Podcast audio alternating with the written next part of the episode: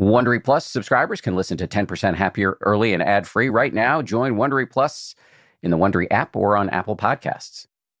I finally have come to a place where I'm comfortable with being the weirdo that is going to talk about mindfulness and being the person in law enforcement, being the white male in law enforcement that's willing to to talk about the oppression of people of color in the criminal justice system. From ABC, this is the 10% Happier Podcast. I'm Dan Harris. This is not a surprise to anybody, but we live in an era, and I know this because I cover it a lot as a journalist. We live in an era where there are lots of police shootings, in particular of unarmed African American men. We also live in an era where police themselves feel under siege, um, like they're being painted uh, with a very broad brush as a result of these videos that have, have gone viral, um, even though they're out there risking their lives to protect us. Um, and and one potentially constructive element to be introduced into this highly charged atmosphere is mindfulness, and we've got police departments around the country uh, introducing mindfulness as a way to get their officers to reduce stress and also to make officers who are who are making better decisions in the field, who are using mindfulness as a way to combat uh, prejudice and um, unnecessary uh, use of force. Uh, so we're seeing this in. You may have heard a couple of episodes back. We talked to uh, Chief Sylvia Moir of Tempe, Arizona, which is right outside of Phoenix.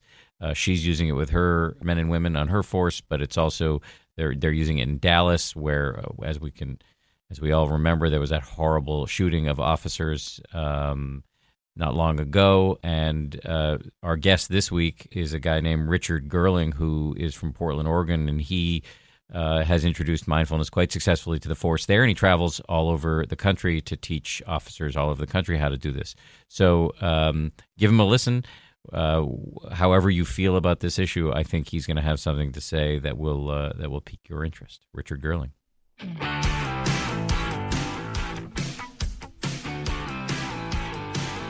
So, how did you come to meditation? Well, you know, I like to answer this question. You know, I think people ask me, "How long have you been meditating?" Because that's like the that's like the scorecard. It seems in in the meditation in, world. In the meditation yeah. world, is you know, how long have you been meditating? And I like to answer now, you know, all my life, because I think that we all intuitively have this meditative capacity as a human being. So I think it's been a part of part of my experience as a human being, but I didn't know what to call it. And I didn't do it formally necessarily until I had formal training in meditation. So that was about 10 years ago. Um, and I got to that through really through the, the study of stress and resiliency at that time as a police sergeant. Um, just recognizing that this job I was in had a lot of negative impacts on the health of the people, myself and the people that I worked with. And so I looked for training tools to help police officers be more resilient and, frankly, to be less unkind.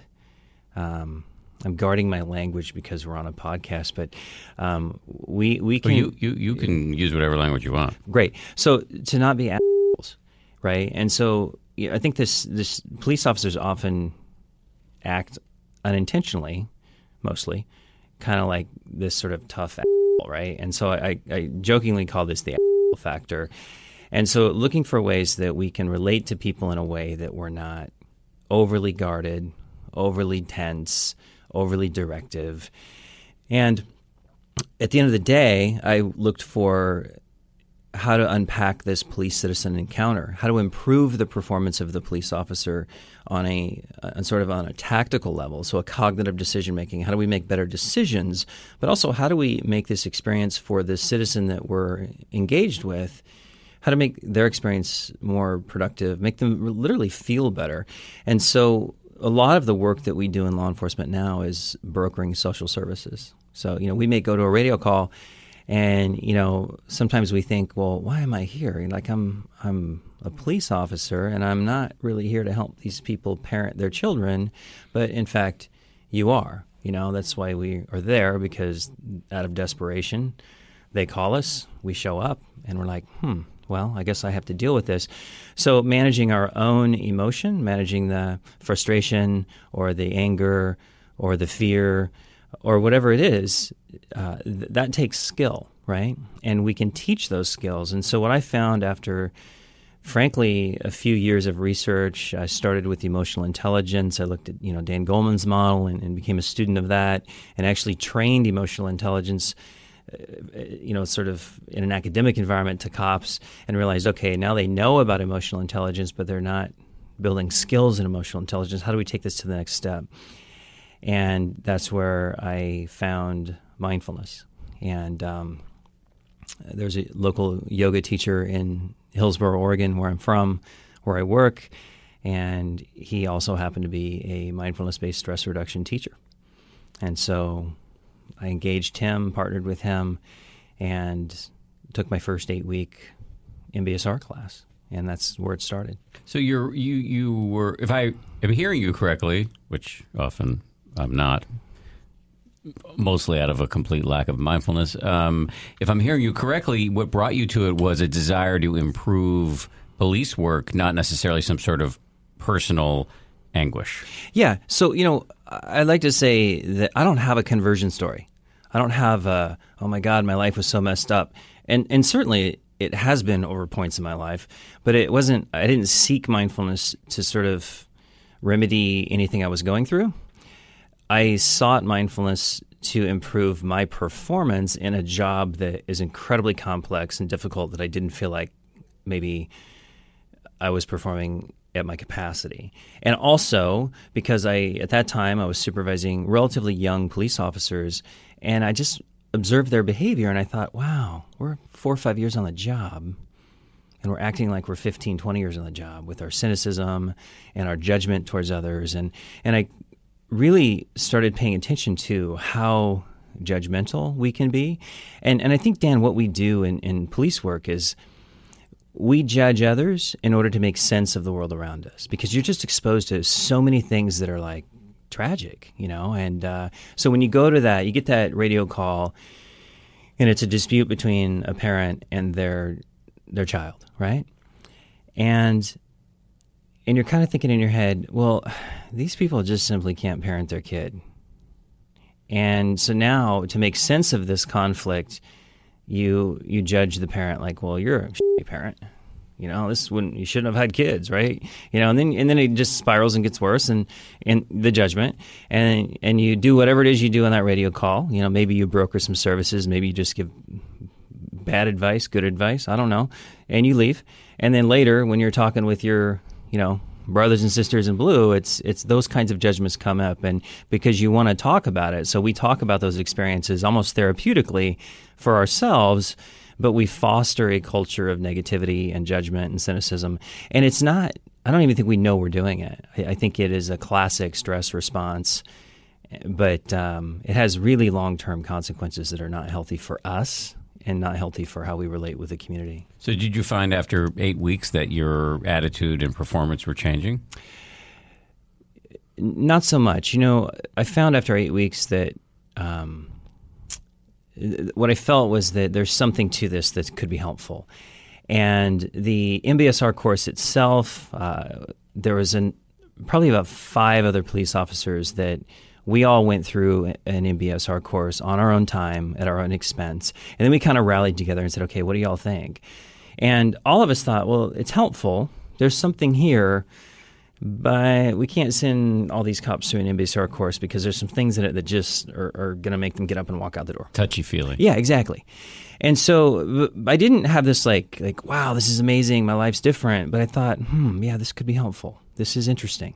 And so we explored over the following few years with our with our mindfulness teacher Brant Rogers, and we started creating a a modified MBSR course. And so we took out some of the more you know, touchy feely stuff. We added a little more gritty stuff, and we also focused a lot more on on kind of the movement because cops hurt, right? You're in this job long enough. It doesn't take but a few years with all this gear you're wearing, and especially if you're in a radio car, you're in and out of the car. I mean, you know, you're you're pretty much screwing your body over every day, and then you're sleep deprived and all these other things. So we we had realized that we, we bring in some of the movement, just some of the gentle yoga practices that, you know, for that alone, cops are like, okay, I'm staying in this course.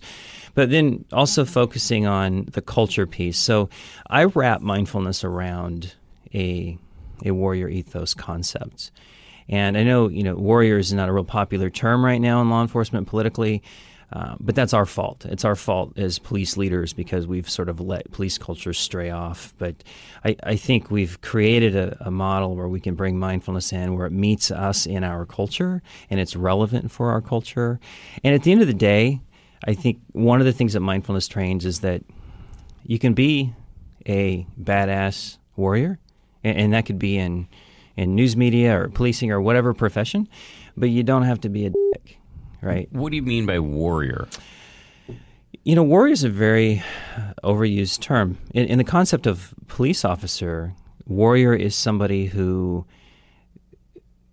who sort of stands the watch over our public safety, um, our democracy, and when someone's in crisis, somebody who responds. So it's the classic running to the crisis instead of running away from the crisis. And then when you're there, actually doing something meaningful and useful in a way that doesn't further enhance the crisis that's occurring. So, n- not creating more harm because of the potential energy that you bring. Gotcha. Um, and so, so you modified the course. Yes. And what happened then? We modified the course, and then it took me it, it, took a few years of socializing the, the, neuroscience behind mindfulness, socializing mindfulness with my peers, um, and with a key group of leaders inside my police organization in Hillsboro. And I spent a lot of time. I spent hours uh, talking to our SWAT team members. I spent hours talking to our force tactics trainers, to our canine officers, to our school resource officers. And these are key people. These are these are really what I call the leaders in the organization, the people that are on the ground doing the job that influence change. And you know, establishing good relationship, establishing sort of the groundwork of hey, this this is based in science and the neuroscience of this makes sense and and essentially socialize this in a way that allowed us the opportunity to train. And in Hillsboro, the reason we in t- 2013, the reason we were able to execute uh, three series of uh, mindfulness-based resilience trainings is because we had an incident. One of our police officers off duty uh, got into a, a, domestic violence incident at home and uh, ended up getting into a gunfight with the SWAT team. And it was just a, a crazy, uh, tragic incident. Um, no loss of life, but at the end of the day, um, this officer's you know spending 10 years in prison for attempted murder and other charges. So that sort of shook our organization up. And you know the morale was uh, probably as low as i've ever seen it. And we had uh, we had a change of leadership at the top. We had an interim chief, who a, guy named Ron Louie, who had previously been the chief of police there, and sort of uh, transformed the police agency over a period of about 15 years as the chief. And he'd always been a mentor and friend of mine. And he came in, and basically his first day on the job as interim chief, he calls me and says, "Okay, we're going to get we're going to get the barriers out of your way. I want you to do this training." So within a week, we did. So, so I, how did I, am curious just to step back a little bit, yeah. and I want to get to how the training goes. But for all these years, you're out there saying, "Hey, our culture is problematic. Right, we're being jerks. Right. How does that go down with your colleagues? Not well. W- with some, not well. Um, I, we know this though, Dan. You know, we know our culture is is a challenge. Um, you know, we we work and, and live in an incredibly toxic environment and you know any any challenge to the institution of policing is generally met with with a defensive posture, right? And even internally. And so uh, one of the things I did was I uh, I became an adjunct instructor at a local community college, and I developed a class where you know I, I called I called this class initially effective police encounters and so I, I taught this class to college kids, and talked about these things. So there was sort of an outlet for me, like to um, to present an alternative perspective on the state of policing. I would occasionally give talks at um, law enforcement conferences, and I've been to a few where I've given talks and been critical, and I learned that the institution doesn't want to hear criticism from the inside. And so I thought, okay, I'm I'm to have to figure out how to be this change agent and have this contrarian voice internally. And um, I just continued to do it, and I found this relationship with Pacific University. They invited me to be an affiliate faculty member. So I have this team with Pacific University that I do most of this work. I don't do this work as a lieutenant of police uh, because there just isn't enough acceptance inside the institution to to do this. So I mean, I do some of it, uh, but it's very very limited.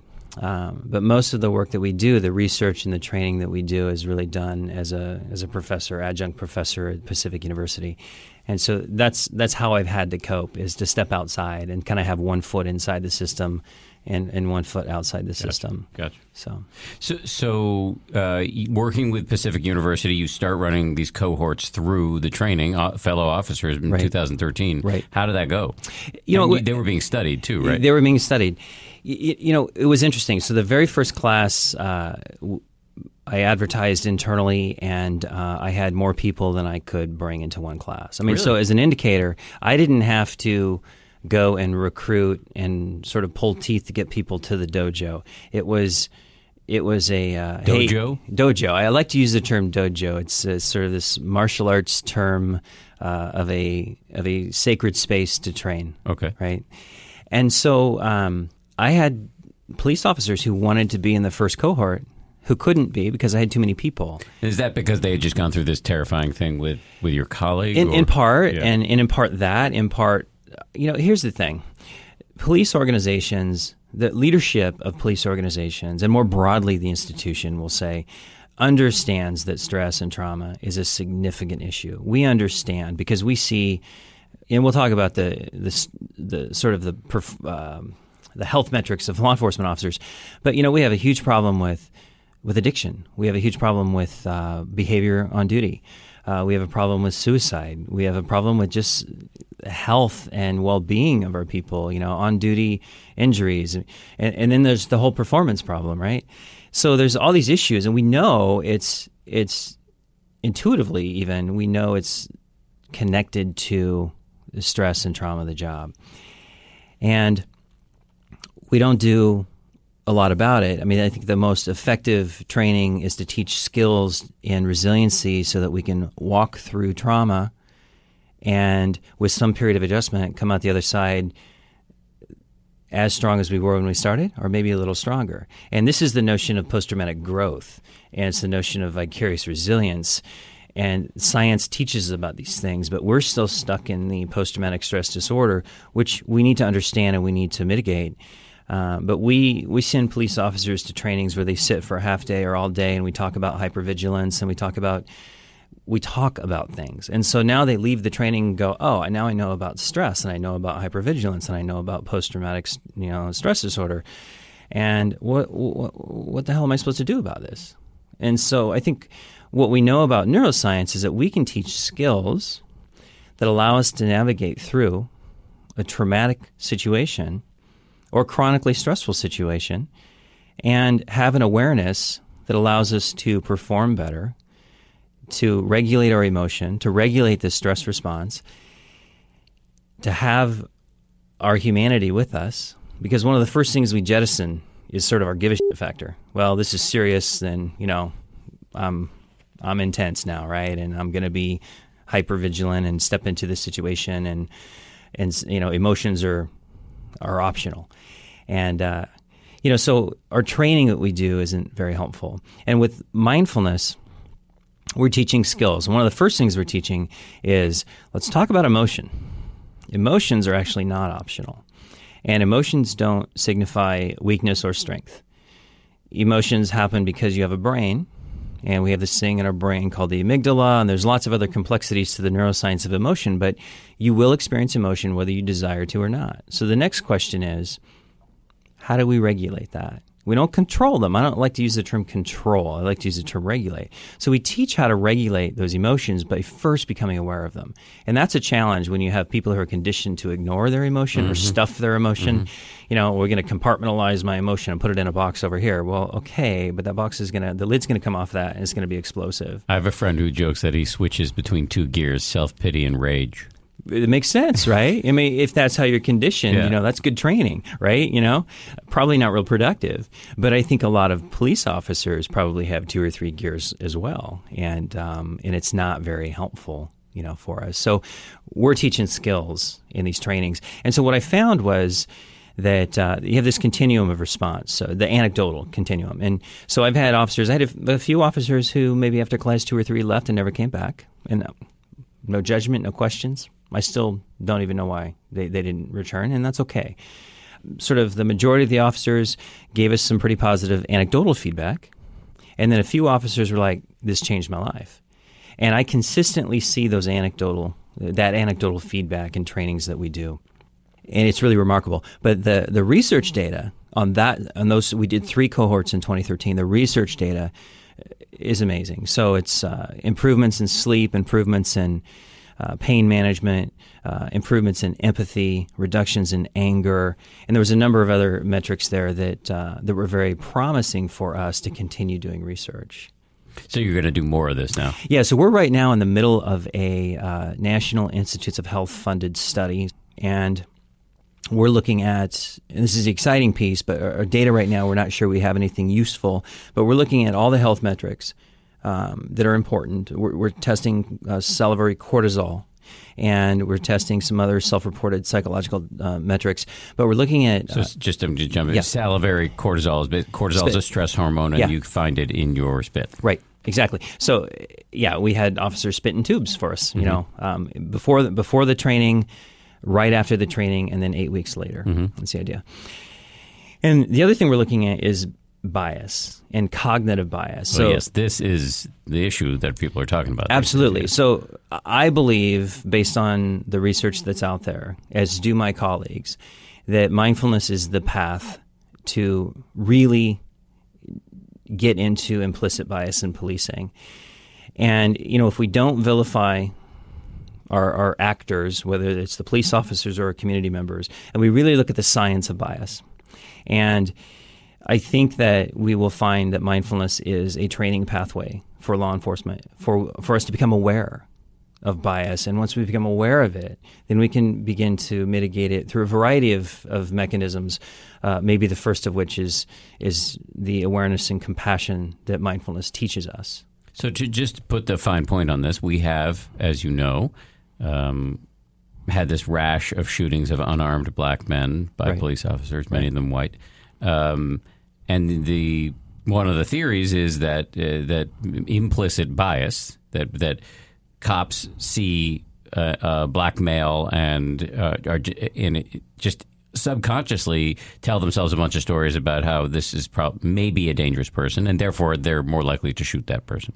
So you think me- meditation is the way, one possible way to mitigating co- uh, cognitive bias, implicit bias? Yes. And and you think the evidence is there to suggest that it, it, it could actually work?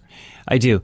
You know, there's so far, there's no research in law enforcement with police officers and bias. Uh, this study we're in now is, I think, the first research for police officers' mindfulness and bias. And unfortunately, the, the tests that are available aren't very good. Mm. so we don't even really know? Right. So I think this study that we're doing now is going to tell us it's probably not and we're analyzing our data but it's probably not going to tell us oh this is a definitive yes this this impacts implicit bias but I think it'll tell us whether or not there's feasibility in it in the next study. And so we've we've planned our next study, and we're going to make some modifications to how we test bias with police officers and mindfulness. And and we're looking at you know there's there's of course there's the you know implicit bias testing that that exists out there, and we use that IAT. Um, we're also looking at how uh, a decision based bias testing. So we're looking at how to design um, whether it's a force response test or some other kind of decision based Force test. response test, like will you use Like- force like- in this situation? Right. Yeah. Uh, you know, a classic shoot, no shoot kind of thing. Gotcha. Um, and so there is something out there called a shooter bias task, which was designed, I think, up in Michigan uh, at the university there, uh, that was used with college students. And um, it's great with college students, but when you move into highly trained police officers who see the nuances in these tests and kind of call like, well, this isn't going to work. And I, I first looked at the shooter bias task with my research team before we started this and said this isn't going to work. It was a, it was a shoot no shoot. You know, show you a picture of somebody with with something in their hand. You know, and if it's a weapon, it's shoot. If it's not a weapon, it's no shoot. And I said this doesn't jive. This is this is not a realistic test, so we can't do it. So we changed it to, the question was not shoot no shoot. The question was armed unarmed. You know, so that's you're making one simple judgment of is this person armed or is this person unarmed. And they flash these photos very fast, very rapidly, right? But the police officers, what we're finding and what we believe is they're so well trained, they're answering these questions very easily, you know. And one dimensionally, you can't you can't give a one dimensional photo or, or set of circumstances to a police officer and say, "Would you shoot?" Because they, they start asking questions. Well, tell me more about the situation. Yeah. you know, and so um, it just shows how well trained police officers are. So we have to change our testing to meet them at their level of training and and really raise the game in in testing cognitive bias. And so we don't. You haven't come up with it yet. We're working on it. You're working on that. Yeah. I mean, it's not just shoot, don't shoot. It's also like, do you stop that car because you think the driver looks suspicious? Do Correct. you stop a kid on the street and frisk him because of his pigmentation? You know, all of these issues. Correct. Well, and you know, I think Dan, it's um, i i and then and then let's let's grow that that beyond because it's there's so many system forces that create. Uh, the directives, whether they're cultural or organizational, for police officers to take enforcement action. So, for example, in agencies across the nation, uh, generally there is pressure to um, write traffic citations. There's pressure to take people to jail, and so, So you meet your quotas or whatever. well, I wouldn't. I wouldn't even use the term quota. That's kind of an old school term that that isn't helpful in the conversation. Uh, at least this conversation. But I think that um, you know a, a young cop coming on on the job wants to perform well. Right, and so what are the Ah, performance see. metrics? Yeah, what are the yeah, yeah. performance metrics? And, and I think if you look at the system of policing and you look at the criminal justice system more broadly, uh, we really just have to acknowledge the the legacy racism that exists in the system, and not that you oh, know. what about the whole country? well, fair enough, yeah. And so all of these forces influence how I behave as a police officer. And so I think what happens is we want to focus on the individual actor. Well, yeah, we need to be held accountable for sure. We also need to be supported. Yet, really, we really need to open up our lens to a macro or you know a, strategic view, and and pay attention to well, what are the social and cultural forces that are that are creating the tactical behavior of, of our police officers, and I think that's that's the a broader question.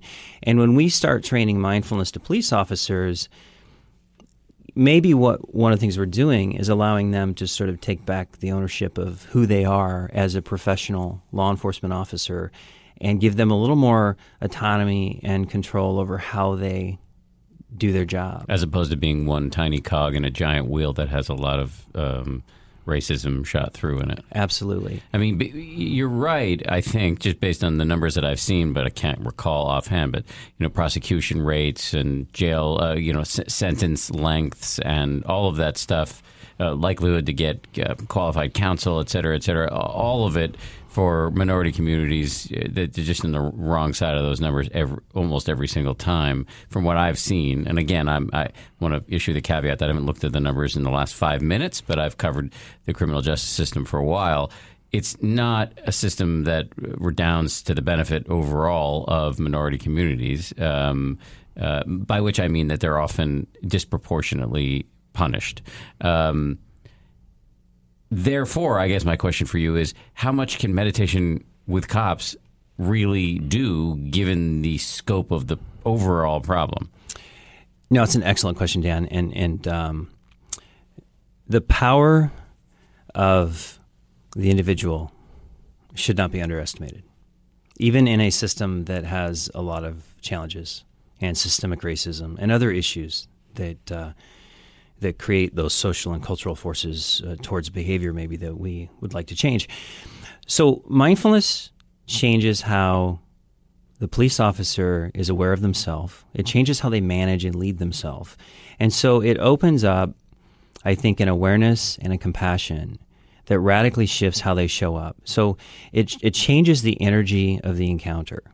So, in other words, I can show up as a stressed out, suffering, and I'm going to have an encounter that is authoritative. Or I can show up as a well regulated, compassionate, yet still capable of turning on a badass at any time I need to police officer that is chill and that has an energy that isn't threatening to people in crisis and that isn't judgmental and is you know is this um, fierce compassion that you know our Buddhist friends like to talk about that is so uh, remarkable. And, and and so we can begin to change how we show up. And if we do that you know one police officer here five police officers here and, and soon that begins to infect the attitudes and the energy of a, a, of a team and then of a culture and then of the organization and then you know and it grows. So it really does make a difference. And so i think there's a lot of efforts uh, nationally politically to to and they're good efforts to, to change law enforcement. But i think we also to be effective we need to change grassroots bottom up and then as we're changing top down and maybe we'll meet somewhere in the middle and see which is more effective. But if you want to change police officers' attitude, culture, and behavior, you have to get to them and we have to provide skills training that mitigates the, the deeply negative impact of the trauma of this profession. This show is brought to you by BetterHelp. I got to tell you, I feel so much better when I talk about my anxiety instead of keeping it bottled up. There's an expression that I first heard from the great researcher and also Zen practitioner Robert Waldinger never worry alone. Our temptation many times is to keep it bottled up, but the data really show that the people who do the best in life, who live the longest and are the happiest, have strong relationships with people with whom they can talk about whatever's going on in their lives. And for me, therapy is part of that. If you're thinking of starting therapy, you might give BetterHelp a try. It's entirely online, designed to be convenient, flexible, and suited to your schedule. Get it off your chest with BetterHelp. Visit betterhelp.com slash happier today to get 10% off your first month. That's betterhelp, H-E-L-P dot com slash happier.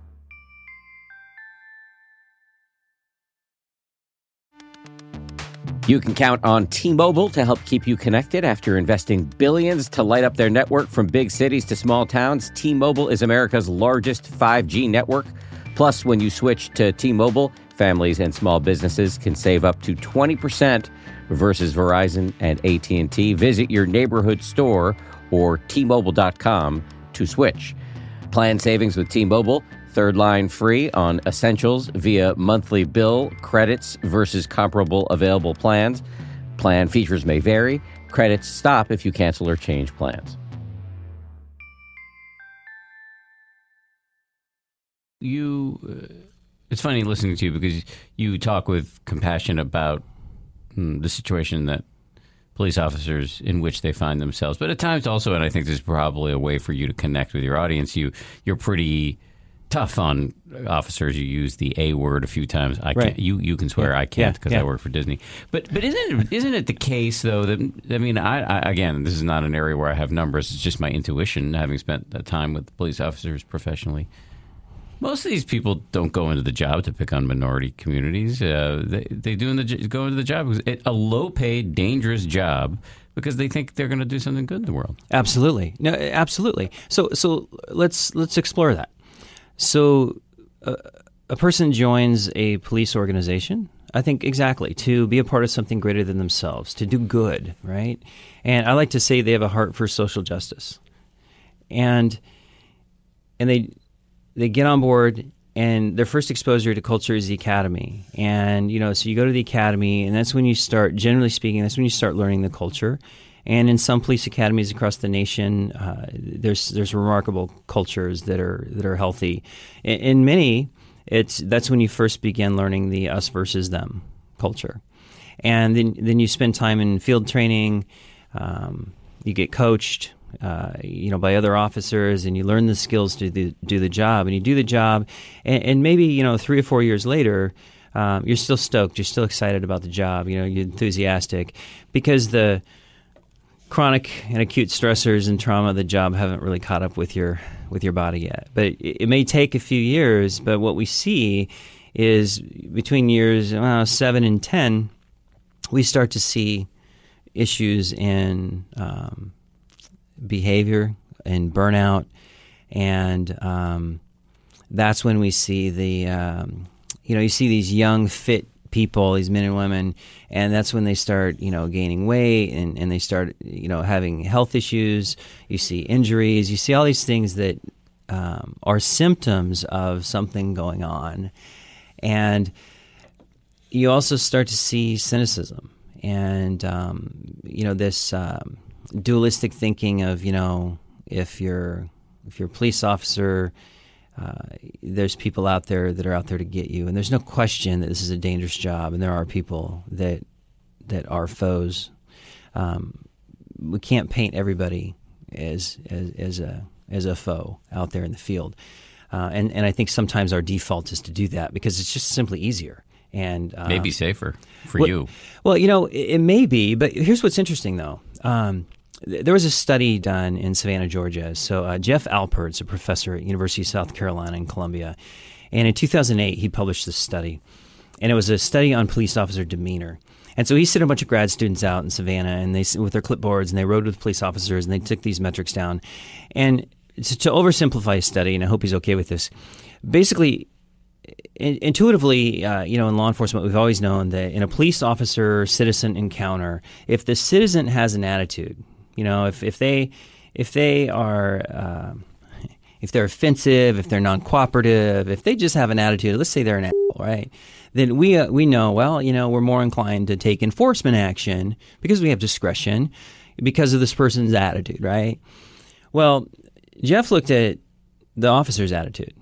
So the police officer's demeanor and how did that impact this study? And um, and again, to oversimplify the outcome, uh, it was it was beautiful because it, it, he he basically found data from his research that that reinforces what we know. And that is, if I show up as the if I show up with the attitude, with the authoritative approach to this, then what we see is a is a greater incidence of force response, a greater incidence of enforcement period. So, because what happens is, you know, and, and maybe this is uh, getting into the neuroscience of, of people's emotional energy. But if I show up as kind of an ass, the person I'm dealing with is probably going to amp up, right, right, and, and right, pretty soon we're in this sort of like so attitude war. So it's not safer for you. It may not be. yeah. It may not be. Yeah. And I think that it's also not safer in the long run because if if if we you know if we think there's a a bad guy behind every every uh, you know vehicle uh, stop, and there may be, and that's a whole that's a whole another incredibly unsafe arena as vehicle stops. I should probably not talk about that one right now, but if everybody is a bad a bad guy, so to speak, um, then first of all, I mean, we can't sustain that sort of um, hypervigilance in our system, right? Being dumped with cortisol like that over time, and this is what we see. You know, we see. Uh, increased risk of cardiovascular disease. We see obesity. We see uh, type 2 diabetes. Um, the, the, risk of sudden cardiac death for police police officers is uh, it's ridiculously high. Uh, all of these things that we see um, as a result of this attitude, right? So maybe in that moment, in, in, in a few tactical situations, it may be safer. But what we try to train with with mindfulness is that we're not giving up our tactical safety with compassion. We're actually improving it because I submit to the police officers that I train that awareness and compassion are the gateway to performance. And I believe that because I think what happens, Dan, is that if I have this awareness of myself, I'm improving my situational awareness around me. And if I'm not have if I don't have all this unregulated emotion and stress and things going on in my body and my person and my in, in my being, then I'm more aware of you and I'm reading you better, and all this data that my brain's taking in, I can assess more effectively. Therefore, I can make cognitive decisions more effectively because I'm not clouded. I'm not in this fog of war because of stress. So I would submit that compassion and awareness help me to perform better. Therefore, I'm safer. So I'm inclined to think there's just based on what you've said that there's really maybe something to the idea of taking mindfulness to police officers. I say that without having seen all of the evidence, so I can't say anything definitive, but it seems promising to me, with the caveat that I'm biased toward meditation. Sure. Um, however, you are uh, right outside Portland, Oregon, one of the most liberal cities uh, in the universe, um, and I'm wonder- wondering, like, how would this go down in uh, the Bronx? How would it go down in Huntsville, Alabama? How would this go down in Dallas? Well, I will tell you this. Um, I had the privilege of visiting Cambridge, Massachusetts Police Department earlier, earlier this year. Also, the, the Fair enough, Dan. most Fair enough, liberal Dan. place, People's Republic of Cambridge. So I look for the liberal spots. um, you know, it's um, well. Let, let me just talk about some of the work that I do. So, you know, I talked about Pacific University. Uh, I talked about the work I, I did early on at, at, Hillsboro Police Department. So I started something called the Mindful Badge Initiative, and and through that, uh, I went through UCLA's um, training program last year. So I got myself credibly, uh, you know, trained, so I can go out and actually train with some with some integrity. And so since then, um, I've done some work. So I've designed a. I'll back up a bit. The the eight week training is a wonderful training model for research. It's not so much a good training model for, for logistics for police agencies. So let me just say the Yeah. MBSR, MBSR mindfulness based stress reduction, which is this eight week Yes. program, which has been it's very handy because it's an eight week standardized program and you can replicate it and therefore scientists can study it all over the place. But you're now saying that eight weeks isn't super useful for what you're trying to do. It's it's great for for research with Yeah. police officers. Yeah. Where it's not so great, it is so difficult to go into a police agency and say, "Hey, I want to do eight weeks of training. I want to take twenty five police officers and put them in this cohort, and we're going to train once a week for two and a half hours, and maybe week seven we'll do this six eight hour training." And you know, the wheels start spinning, and they're like, "Well, that's great, but how does this work again?" And interestingly enough, it's really difficult to get those 25 police officers consistently showing up. For one, Because of the nature of the shifts. the Yeah. nature of the shift. So operationally, it's really, really difficult, and there's so many things that get in the way. So you're essentially instead of saying, "Hey, I want you to come to one training opportunity," I want you to come to eight training opportunities, and so there's there's eight times the the obstacles. And the buy-in doesn't really happen until week four or five, hmm. and so a lot of times we see police officers really struggle to even show up week two, three, and four. So what I found is doing some kind of an intensive immersion training on the front end is incredibly helpful. So uh, I've developed with some training partners a two and a half day immersion training, and um, in Bend, Oregon, we do this in a residential environment. So in January of this year, we did a two and a half day residential. We had think about 27 police officers show up on a Friday evening. We spent four hours on a Friday evening training and you know they hit the rack and we're up at 7.30 and we're meditating first thing in the morning. Then we have breakfast and it's a long long day on that on that saturday. And then sunday it's another um, eight nine hour day. And that exposure is really really helpful. And what i find anecdotally from that is that you know police officers tell us that uh, oh i understand how this is helpful. And so it's a good starting point and so that model is has been pretty uh, productive. Uh, also, I've done you know day long trainings. I've done that same model in a non residential format because it's difficult to do a residential because the costs go up and it gets really challenging for police agencies to afford training because they're not their funding models don't support mindfulness training as you can imagine. But I think that you know what we're looking at now for this next study at Pacific University is we're looking at a way to combine a, an initial, maybe a day long immersion or, or a weekend immersion, and then a six eight week ongoing training. But to get that buy in first, and sort of sink those skills in and then to train over a period of time. I do think the duration, you know, eight weeks, and uh, I'm sure there's all kinds of reasons that Jon Kabat-Zinn chose eight weeks, but it, it, really gels with sort of the science about creating new habits, and it really makes a lot of sense. And I like I like having the duration of that formalized training, and we don't want to lose that but we just want to have some more buy-in on the front end. But so, so do you think this will work outside of Cambridge and Bend and uh, and yeah, and so Portland? I do. So I've also trained down in California, and uh, the California Chiefs of Police organization is very interested in in mindfulness and its potential. Um, Sylvia Moir was a chief of El Cerrito Police Department until earlier this year. She retired and she went to Tempe, Arizona as the chief. But Sylvia pioneered uh, mindfulness getting started in California, and she brought myself and another trainer in, and we spent we did a weekend training there, and it was really helpful. And then uh, and now we have some other chiefs in the Bay Area that are interested in doing this. So I think, and it's the Bay Area, yeah, I get it, Dan, I get it. Um, but but it has to start there, and then and then I think the conversations can shift. You know, you, you talk about uh, NYPD. Um, one thing that I recognize is that I'm I'm a West Coast police officer, and I am not going to walk into the house of a place like NYPD and pretend to tell them that I know anything.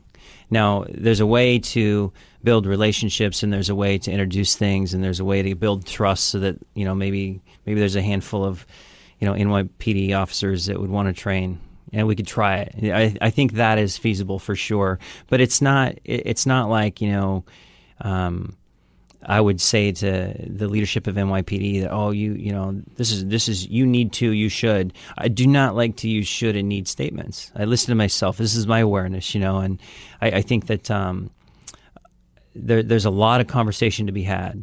And I think any mindfulness training has to be carefully crafted to meet the culture of the organization and the expectations of the community and that's different in New York and it's different in different parts of New York, right? Absolutely. And so, and that's you know, it's different in Atlanta, um, in Portland, in San Francisco, and, and, everywhere.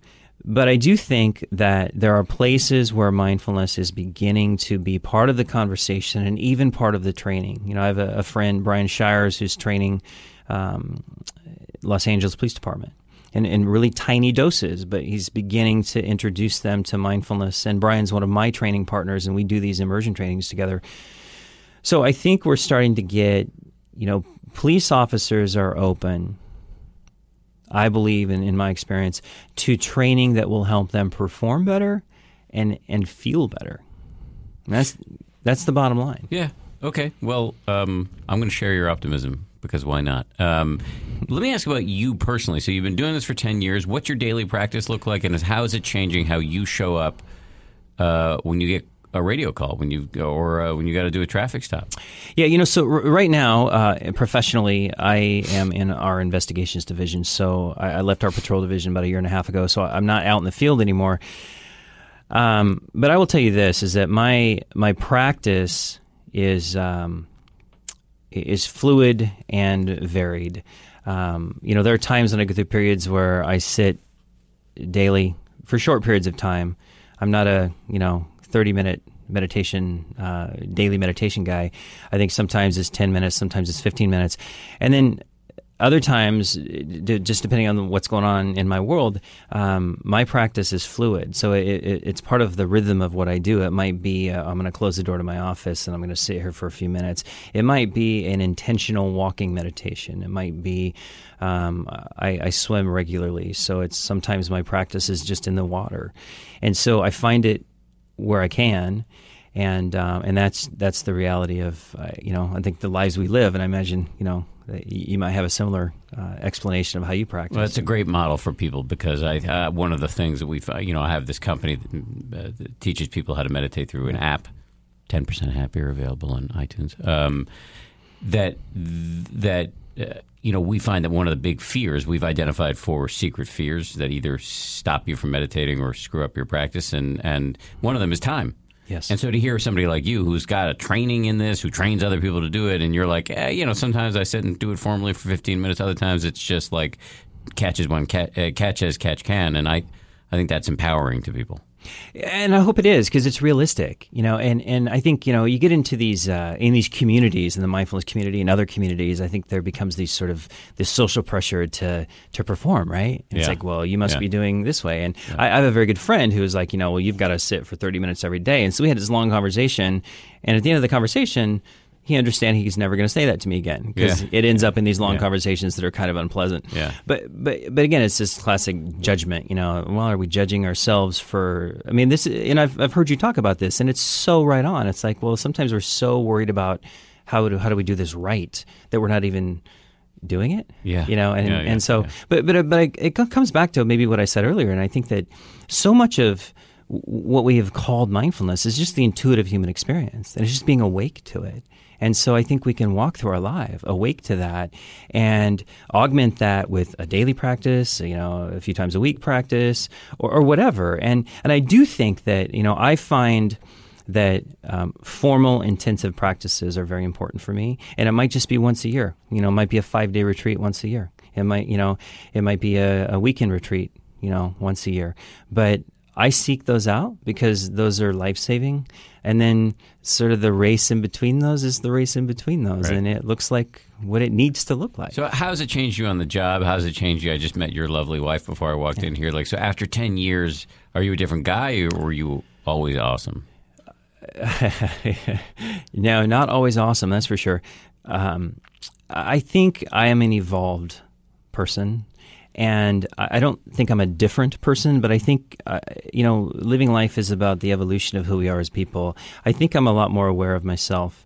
I think I'm a lot more aware of people around me. Um, I, I think that I am more compassionate towards others. Uh, it doesn't mean I, I don't have this sense of accountability. I mean, you know, um, I'm not a, well. Everybody can do whatever they want. No, it's not true.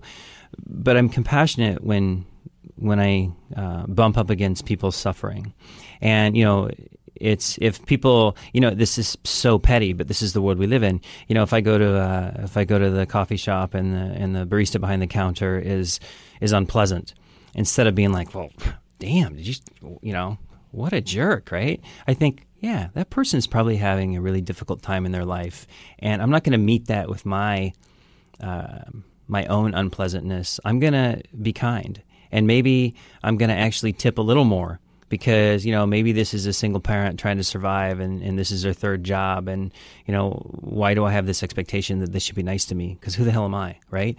So I think that changes how I encounter other people. Um, so it, it changes how I parent. I mean, it's um, God, you know, eh, parenting is this this this journey of realizing just how much work you have to do on your own self, right? It's like you know, just um, and, and this accountability to raise these people into productive human beings, and um, but you know, I mean, it's changed how I parent, uh, my my own awareness of decisions I make, and then you know, I I have uh, I have two daughters, and I find myself saying I'm sorry a lot, you know. Um, because maybe I'm too quick to have an answer or or whatever, right? But um, so it definitely has changed who I am. It changes how I see the world. And you know what's interesting, Dan, is that this this journey I'm on as a change agent in policing is not one that I, I chose. It's and that might sound sort of strange, but I mean, I came to this realization that it chose me, and it's it's been I think the most difficult path in my life, and uh, and I've had a lot of challenging paths in my life, and and I finally have come to a place where I'm comfortable with being the weirdo that is going to talk about mindfulness and and being the person in law enforcement, being the white male in law enforcement that's willing to to talk about the oppression of people of color in the criminal justice system. Eh, eh, that's not my opinion. That's my realization. And, you know, so having those kinds of conversations and speaking publicly about those kinds of things, I guess you'd say that I'm a radically different person than I was when I was a naive young police officer 20 years ago. Uh, it's interesting because I bet you get it from both sides. You and I yesterday were at a, a conference, social justice conference, and there were a lot of people in the room who've had deeply negative encounters with police, so are going to view you uh, maybe with some suspicion. On the other hand, you you exist within the police uh, infrastructure, and as you said before, you're the weirdo who's talking about mindfulness. So it's like you, you, it's hard for you to find a home. I would imagine. Yeah, that's pretty accurate. And you know, I think uh, some of that is, yeah, you know, it's really it's really a difficult place. I mean, the, the, I, I am clearly not well established uh, in the, in the uh, what we might call the traditional good old boy network of law enforcement, and I'm not fully accepted. I think you know by the police reform community, and I don't need to be either. I think you know I, I see a lot of my path as a bridge, and not as the only bridge, but as a bridge to bring communities together. And whether it's academia who's going to look at this as objectively as we know how, whether it's law enforcement leadership or the frontline personnel, which really I think are the best leaders in law enforcement, or whether it's the the community activists. And and I think that if I can stand in the in the overlap of all of these communities and I can create conversation and build relationships, then that's very helpful. And that is a very lonely place to be. There's no question. Um, but that is my path. And I have to honor this role that I play. I'll make a prediction before we close. It's not going to be lonely forever. I suspect that you'll have more and more allies as this thing becomes more and more socially acceptable. Where can people learn more about you? Well, I have a, a website, mindfulbadge.com, and uh, yeah, I think that's the that's the starting point. Thank you okay, that does for it for on. another edition Thank of you, the Dan. 10% Really Happier it. Podcast. If you Thanks liked it, work. please take a minute to subscribe, rate us. Also, if you want to suggest topics you think we should cover or guests that we should bring in, hit me up on Twitter at Dan B. Harris. Importantly, I want to thank uh, the people who produce this podcast Lauren Efron, Josh Cohan, and the rest of the folks here at ABC who helped make this thing possible. We have tons of other podcasts. You can check them out at abcnewspodcasts.com. I'll talk to you next Wednesday. If you like 10% Happier, and I hope you do, uh, you can listen early and ad free right now by joining Wondery Plus in the Wondery app or on Apple Podcasts. Prime members can listen ad free on Amazon Music. Before you go, tell us about yourself by filling out a short survey at wondery.com slash survey. Once upon a beat. Remember those stories and fables that would capture your imagination and you couldn't wait to see how they would unfold? And now, when you read them as an adult, you think some of these old tales could use a fresh spin. We have a perfect podcast to bring you the stories you remember, remix, and reimagine for the kids in your life today.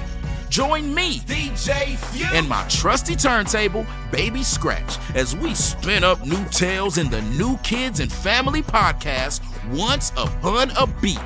Wondery and Tinkercast are bringing you a jam packed, music filled weekly party where hip hop and fables meet. It's Once Upon a Beat. Follow Once Upon a Beat on the Wondery app or wherever you get your podcasts. You can listen to Once Upon a Beat early and ad free right now by joining Wondery Plus in the Wondery app or Wondery Kids Plus in Apple Podcasts. Once Upon a Beat. For more than two centuries, the White House has been the stage for some of the most dramatic scenes in American history.